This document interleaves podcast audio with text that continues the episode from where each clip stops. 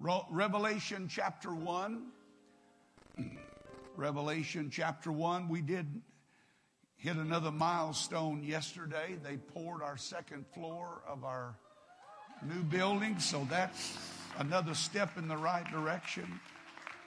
Uh, it is our hope that they will begin putting up the walls sometime this week on the inside. Then it's going to get really exciting. It is exciting, but it's the closer you get to that, you, you, the more you realize that we're not that far away. Revelation chapter 1, I am going to read verse 9 and verse 10.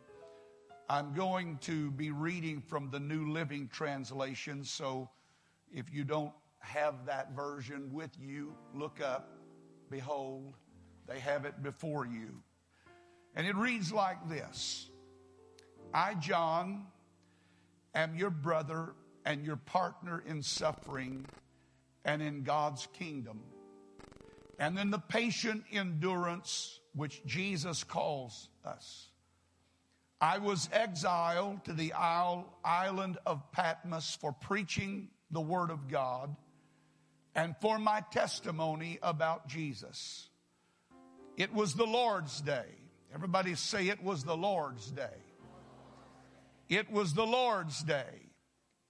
And I was worshiping in the Spirit. Suddenly I heard behind me a loud voice like a trumpet blast, and it said, Write in a book everything you see and send it to the seven churches in the cities of Ephesus, Smyrna, Pergamum, Thyatira, Sardis, Philadelphia, and Laodicea. Thus begins one of the most fascinating books in the Bible, the book of Revelation, the revelation of Jesus Christ. I want to go back to the 10th verse and John said, It was the Lord's day. King James said, I was in the Spirit on the Lord's day. There's something powerful about moving into that spiritual dimension. I want to talk to you a little bit about that for a while today. I want to talk to you about getting in and staying in and the difference it can make in your life. Would you help me just a moment preach? Would you do that? Would you clap your hands one more time to the Lord and give him praise? You can be seated. Amen. Book of Revelation is one of those books that you never can seem to, to plumb the depth of. But the truth is that it is one book that is part of the great book that we hold dear to our heart, the Word of God. And it is a great source of inspiration and strength, and it is a great place to find encouragement and help. What I like about the Word of God is that it does more than just cover interesting topics. It records not mere fancies of fiction or philosophy, but it records something of a higher dimension. It comes from a divine impulse and a divine beginning. And the scripture says that it was given to us, it was written for our admonition, for our instruction, for our help.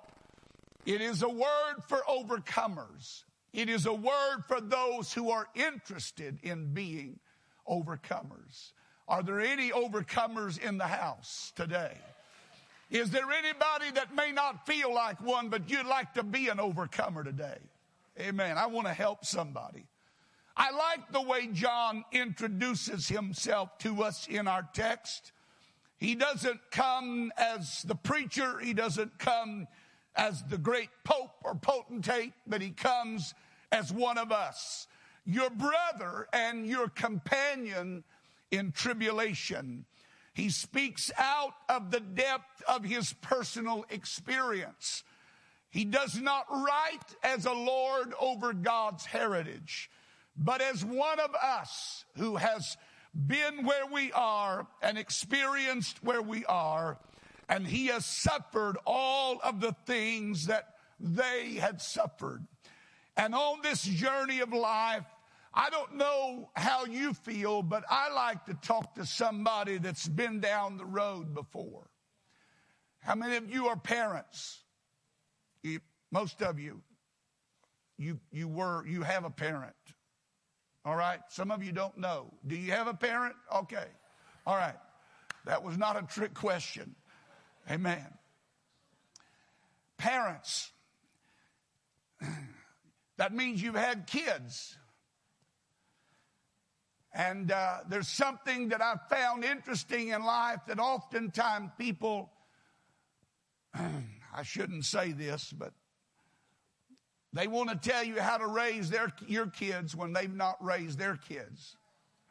And so I want to talk to somebody that's been there. I'm not putting a person down for that, but I like the fact that John is not writing from some cloistered place some resort. He's, he's not riding to me from some luxury hotel looking out over Manhattan, drinking his latte and enjoying his piece of banana bread. But he's, he's down, he's not, he's not in the trenches, he's below the trenches. He's in Patmos. Patmos is an island that's located in the South Aegean Sea, and it is very small, it's barren, it is rocky, and it was used as an island of banishment or isolation. Some six to ten miles in length and about five miles in width. It was a small island, but it was a place of great suffering. John was most likely banished there by the Emperor Domitian in about AD 95 and it was, he was sent there to silence his voice and to quell his testimony. And there was no place that could have been better suited and selected that would have agreed with the design and purpose of the persecutor. It was the prerequisite. It was the desired place of punishment because of its isolation, because of its ruggedness. It neither grows trees nor has a river in it. Any tree that is there is not native to that place as of this day. It has been transplanted there because it is not suitable in its environment for such things. It was a land that had its own kind of death wrapped into it and banishment to that island was a, what, what was accomplishing a great purpose of not just isolating somebody, but putting them in an environment and in a setting that in itself was depressing. And around him constantly was the roar of the ocean and the reminder that he was isolated from his family and his brethren and the church that he loved in Asia Minor. And banishment was a form of corporal punishment. They sent political prisoners there, but they sent Christians there because they considered Christians criminals. And if you were a criminal and you went to Patmos, you went there for hard labor in the quarries. You went there with constant fetters on your feet and your hands. And you went there with very little clothing and insufficient food. And you slept on the ground and you worked under the lash. And that was the reason that John was there. John found himself in this hellish situation, this undesirable island called Patmos, where he was no doubt whipped, where he was no doubt shackled daily, where he worked in the quarries along with the other prisoners. But yet it is amazing when you read the book of Revelation that when John picks up the pen, in spite of his pain, in spite of his hardship, in spite of the pressure that he lived under. He talks about tribulation, what he was having to go through, what he was living in, what he was having to feel the pressure of on his life. He literally gives no attention to his surroundings. If you read the book of Revelation, you will find that he only allocates a half of a sentence to Patmos, but 22 chapters to a revelation. Now that's amazing to me. That you could be surrounded by hell itself, and yet you don't hear him talking about it in the way we would talk about it. You see him surrounded by hatred. He is surrounded by everything that should have tainted him, that should have bent him, that should have broken him, what should have aroused his anger, what should have begotten bitterness, and what should have been a haven for nurturing his hatred for the Romans, and what should have tainted his tongue and dominated his prayer and stained and strained his emotions and irritated his soul and provoked him into protest and brought him to the brink of pouting and generated griping and complaining and stimulated more and more stress. And yet when you read the book of Revelation, you only find this said, I was in the isle called Patmos and that's it.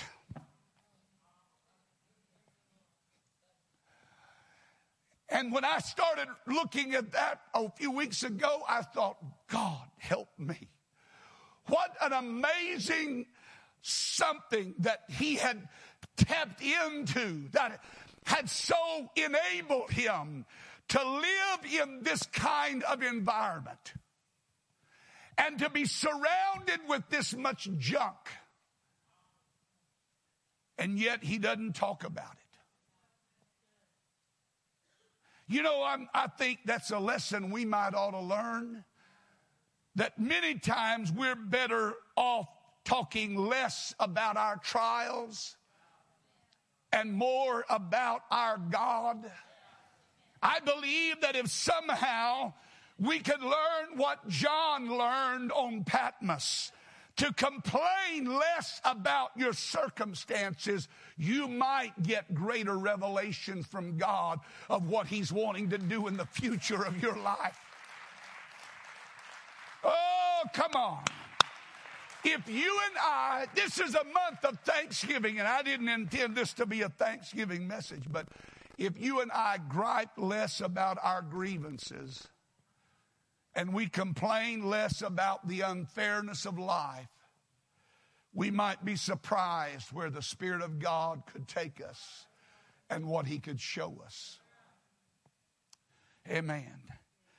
John not only didn't talk about it, he refused to let his circumstances control him. The environment that he was living in had no hold on him.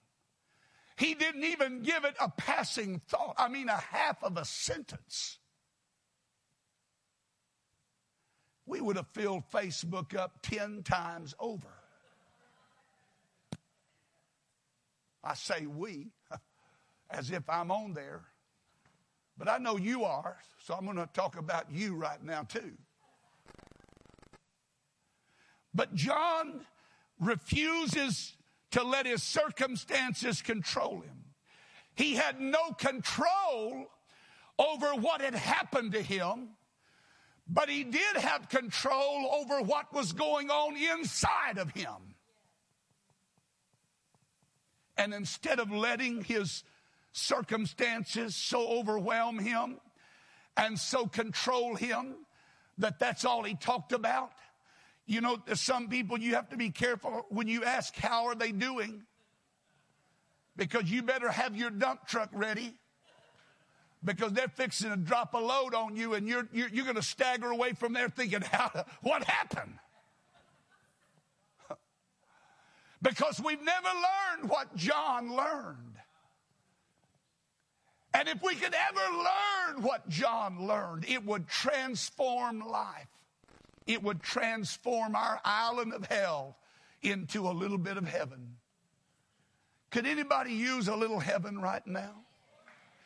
Then why don't you quit talking about the hell that you're in right now and start looking to the God who's all around you. And even better than that, He's in you right now. And He said, I will never leave you. I will never forsake you. I'll go with you to the ends of the earth. If you were to focus on that more than on your surroundings, something powerful might happen. Amen. You don't always get to choose what you are in, but you do get to choose what's in you. Amen. Can I say that again? You don't always get to choose what you're in. I was in the isle called Patmos. You know what I like about John? He didn't call it that. He said that's what they call it. Don't take identity of where you're at. Don't call it what don't, don't, get connected to it in that way.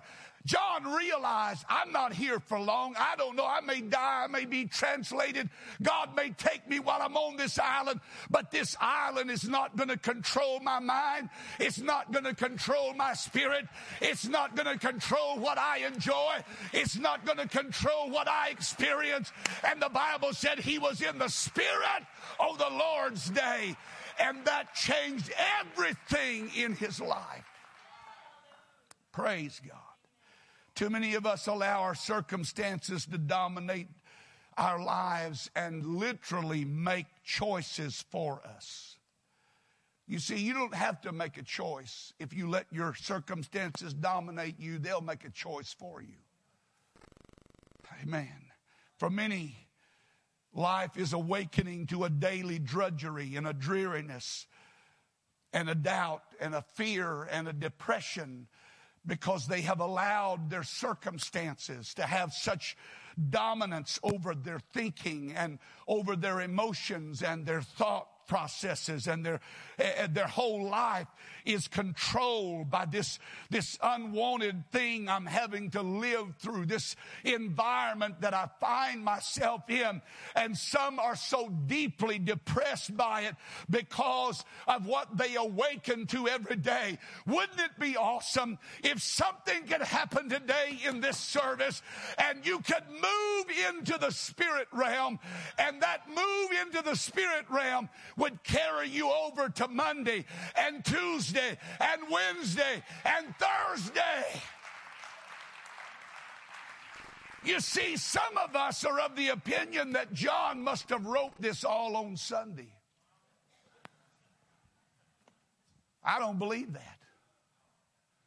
I believe he wrote on Tuesday, Taco Tuesday, Terrible Tuesday, Tornado Thursdays, Freaky Fridays, Weird Wednesdays.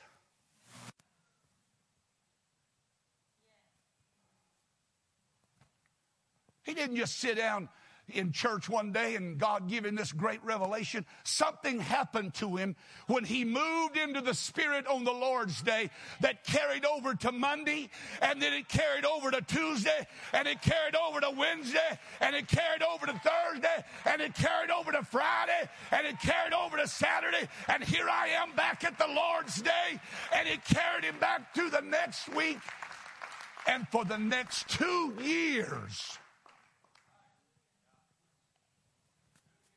Two years. I'm going to ask you honestly, just be flat out honest.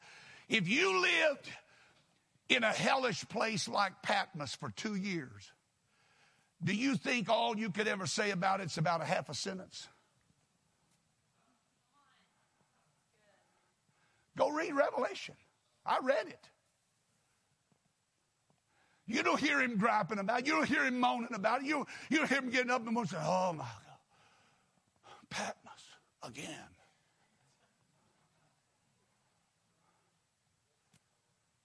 Something happened in the spirit that so transformed him that it's like he's on this journey, this Odyssey. He's, he's in another world, and he is literally in another world, but he's still on Patmos. Wouldn't it be wonderful if you and I could learn how to so move into the spirit realm that no matter what happens on Monday or Tuesday or Wednesday or what we hear on Friday or what even happens on Saturday, wouldn't it be so awesome that we could move into a relationship with God, that we could walk with Him in such a way that whatever day of the week it is, whatever I'm surrounded by, whatever hell is going on in my world, it doesn't affect me. It doesn't bother me. It doesn't move me. It doesn't discourage me. Come on, clap your hands to the Lord and give Him praise right now.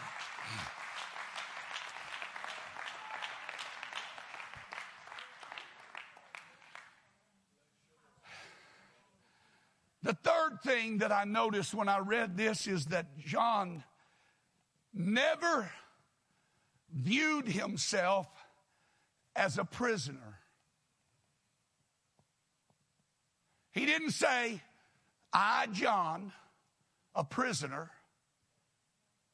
He said, I, John, a companion and a brother in tribulation. You need to be careful what you're willing to let identify you or identify yourself with. Because life can put some tags on you that you'll never outgrow. You know what? They just they're just unlucky. I mean, they have three left feet.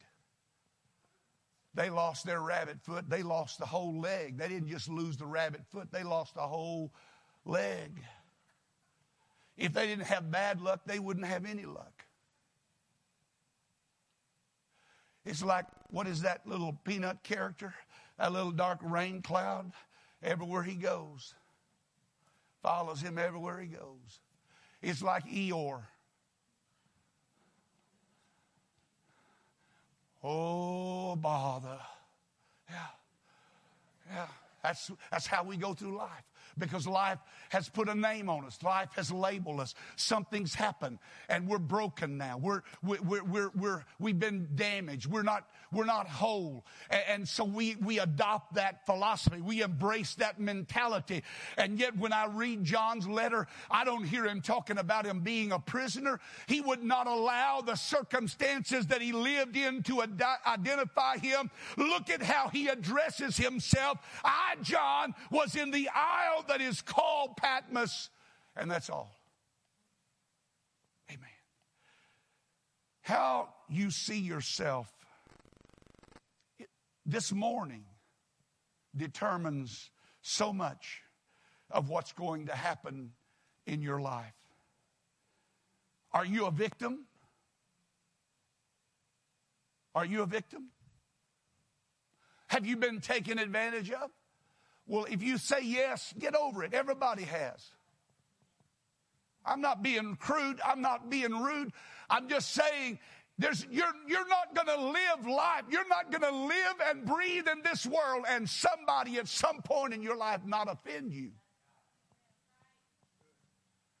But I'm not living as an offended person. I'm not living as a prisoner. How I view myself, I'm hurt. Well, I'm just hurt. I, I know I shouldn't go here, but I'm going to go there. Hurt is an event that happens in your life. If you are still hurt, then it's not the person's fault. It becomes my fault because I allow what they did to me to dominate my life. Now you say, I don't believe that. You hurt my feelings, Brother Hughes. I, I didn't mean to hurt your feelings because it, it hurts my feelings too. But if I'm not careful, I can go through life and I can say, well, the reason I don't is because I, I, I'm hurt. And I understand that. But if I'm still hurt after five years or 10 years of something, it's not what happened to me that's affecting me. It's how I'm letting it control my life that is affecting me. And what I've got to learn is that I didn't choose to be on Patmos. I didn't ask to be here, but I'm here. And if I'm going to be here, I'm going to make it a little bit of heaven. I'm not going to be contented living in a hell. Praise God. Clap your hands to you.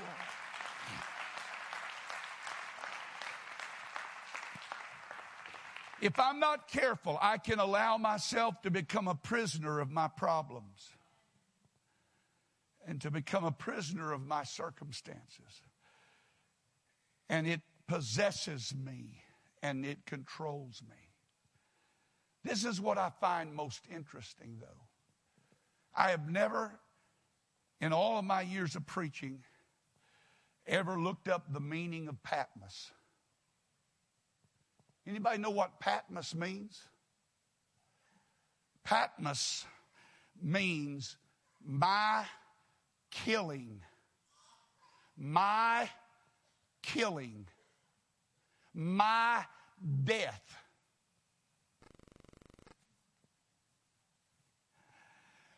And John had an experience in a killing place, in a place that was meant for his death.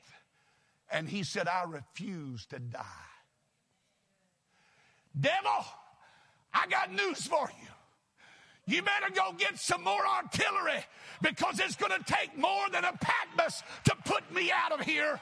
It's going to take more than this thing I'm going through right now to destroy me. If you think I'm going to lay down and die, you're wrong. I'm not laying down and dying. I'm going to get up and live. I'm going to choose to live in spite of my circumstances and in spite of my surroundings. I am going to live. You see, it's possible to live in a place that was designed to kill you and spoil the intent of your enemy. Whoa, don't you know that had to be frustrating? He outlasted Domitian. Domitian put him there to silence him and shut him up and, and thought he would do away with him. Two years is gone, Domitian's gone, but John comes off the island. Amen. You see, something happened to John that was able to keep him through that hellish experience so he could write to us and tell us I was in the isle called Patmos, but I was in the Spirit on the Lord's day. And it made all the difference in the world. It is possible for you and I to be more passionate about the things of God than the circumstances surrounding our life. John said, Devil, you don't have enough artillery. You don't have enough hatred. You don't have enough bitterness. You don't have enough jealousy. You don't have enough anger. You don't have enough artillery to kill me. It's going to take more than that to put me down because I refuse to let my circumstances kill me. Amen. The key to turning your killing field into a living, living field is being in the Spirit. Amen. If you can get in it, and I don't know, I didn't get to ask the doctor here, but it's in, I think it's in a voice that indicates continuing action. Is that right? I was, was is a word, I think it's the middle voice in the Greek, and that means continuing action. So he didn't just, oh, get this Sunday, and then Monday rolls around and we fall apart. But something happened on a, a, Sunday, something happened on a worship day, something happened on a church day, the Lord's day, that carried over. And it continued to carry over. And what I'm trying to tell somebody here this morning is that you can move into a place with God and living for God and discover that something can flow out of your Sundays into your Mondays and into your Tuesdays and into your Wednesday and into your Thursday and into your Friday and into your Saturday and bring you back again to the Lord's house and you still be on top of it. Man, the condition upon which that happens is in the Spirit. Everybody say in the Spirit. The word in is a preposition denoting a fixed position. A preposition is a word that describes relationship between two things. So what scripture is telling us is that you've got to have a relationship with the Spirit. It cannot be something that you just heard about or heard somebody talk about or that you've heard somebody preach about. It's got to be more. It's got to be, there's got to be a personal relationship there. You can't get there because your wife or your husband there. You don't get there because the person next to you's there. You don't get there because I'm there. You get there because you choose to go there. You get there because you yield yourself to move into that dimension. And what does it mean by in the Spirit? It means possessed by, controlled by, immersed in, alive to, elevated in, under the influence. I love how the New Living Translation said. He said, I was worshiping the Lord on the Lord's day. I was worshiping on the Lord's day. It's amazing what happens when people worship. I mean, really worship. Now, I'm not talking about singing songs. You can sing songs and never worship. But I want to tell you something about worshipers. And one translation said, I was in prayer on the Lord's day. Praying and worship, pretty powerful dimensions to move in God. But this is what I've learned about prayer and praise and prayer and worship. I have never met a discouraged or depressed person that knew how to pray and knew how to worship. I have never met anybody that wanted to quit that was a prayer and a worshiper. I've never met anybody that said, I've had enough of this, I'm out of here, that was a prayer and a worshiper. What I'm saying is that when you start praying and you start worshiping, something happens and God elevates you out of that world that you're surrounded by and lets you see dimensions of things that you cannot comprehend. But if you don't pray and you don't worship, you will be a victim of your circumstance. You will be controlled by what goes on around you. Amen. I was in the Spirit on the Lord's day. And He didn't just get in it and move out of it. You know, we got a lot of folks that do that. They move in it on Sunday, they move out on Monday. They move in on Wednesday, they move out on Thursday. And they wonder why their life is so much of a chaotic mess. You can't live that way and be an overcomer. You cannot live that way and, and, and be victorious because at some point you're enough human, there's enough humanity in you that it's going to start taking a toll and you're going to start succumbing to it. You're going to get up on a Friday and you're going to think, you know what? I can't make it. I'm tired. I'm not doing this. I'm not living like this anymore and do something stupid, something that's just crazy, something that doesn't even make sense. And, and, and, and, and, and then you catch yourself, oh, you get back to church on, oh, I feel so bad, I feel so bad. And, and so you move in on Sunday.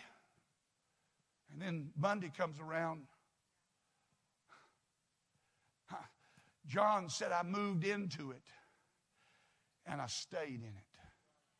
I have no idea how long it took him to write the book of Revelation, but I can guarantee you it wasn't all done on Sunday. Amen. And the only way you can live like that is to learn the power of moving into and staying in the Spirit. Not just move in and move out but let it control you. Let worship become a priority in your life. You see, this is what has bothered me for a long time about our, our Pentecostal worship. It's powerful. People that never been around Pentecostal worship, when they come into our services, that's one common thing that I hear them say all the time. I am, I've never felt anything like this. I've never been moved like that. And I'm hearing them say that. And then I've seen others in the same service that were yawning, checking their phone, see what time it was, see if the preacher was understood his time was up yet. Uh, I mean, I, I got things I got to do. It's because we have allowed ourselves to think that because we come and sit on a church pew that we've come to church. Or you, you've come to a building, but you really haven't come to church until you prayed a little bit, and especially until you start moving into that dimension of worship. Because when you move into that dimension of worship, that's what allows God to elevate you and pick you up. That's why when you really get into worship, God, all of He, he has the amazing ability to take what has so overwhelmed you and depressed you all of a sudden in the middle of worship. You think, what was I worried about? What was I so freaked out over? What was I so disturbed over? What was I so troubled about? Come on, stand to your feet. I'm through. Amen. The Spirit took control of me. I would to God that that could happen to us today. The Spirit would take control of us. But there's a catch the Spirit can only take control of what you yield to it. God will not force you. He will not make you.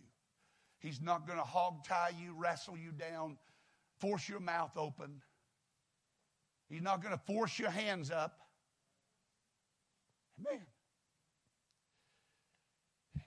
One man, one man who puts himself in alignment with God's purpose can transform his troubles into triumphs. One man who puts himself in line with divine commandments, such as in everything give thanks. For this is the will of God in Christ Jesus concerning you. Rejoice in the Lord. And again I say, rejoice. Shout unto the Lord with the voice of triumph. Please, I don't feel like shouting. He didn't ask me if I felt like it. It was a command. Do it. Here's what we've got in Pentecost. We've gotten to the place where we let our feelings determine whether or not we're going to have a good service or not. It's, we're tired. I can feel it. I feel it right now. I'm tired.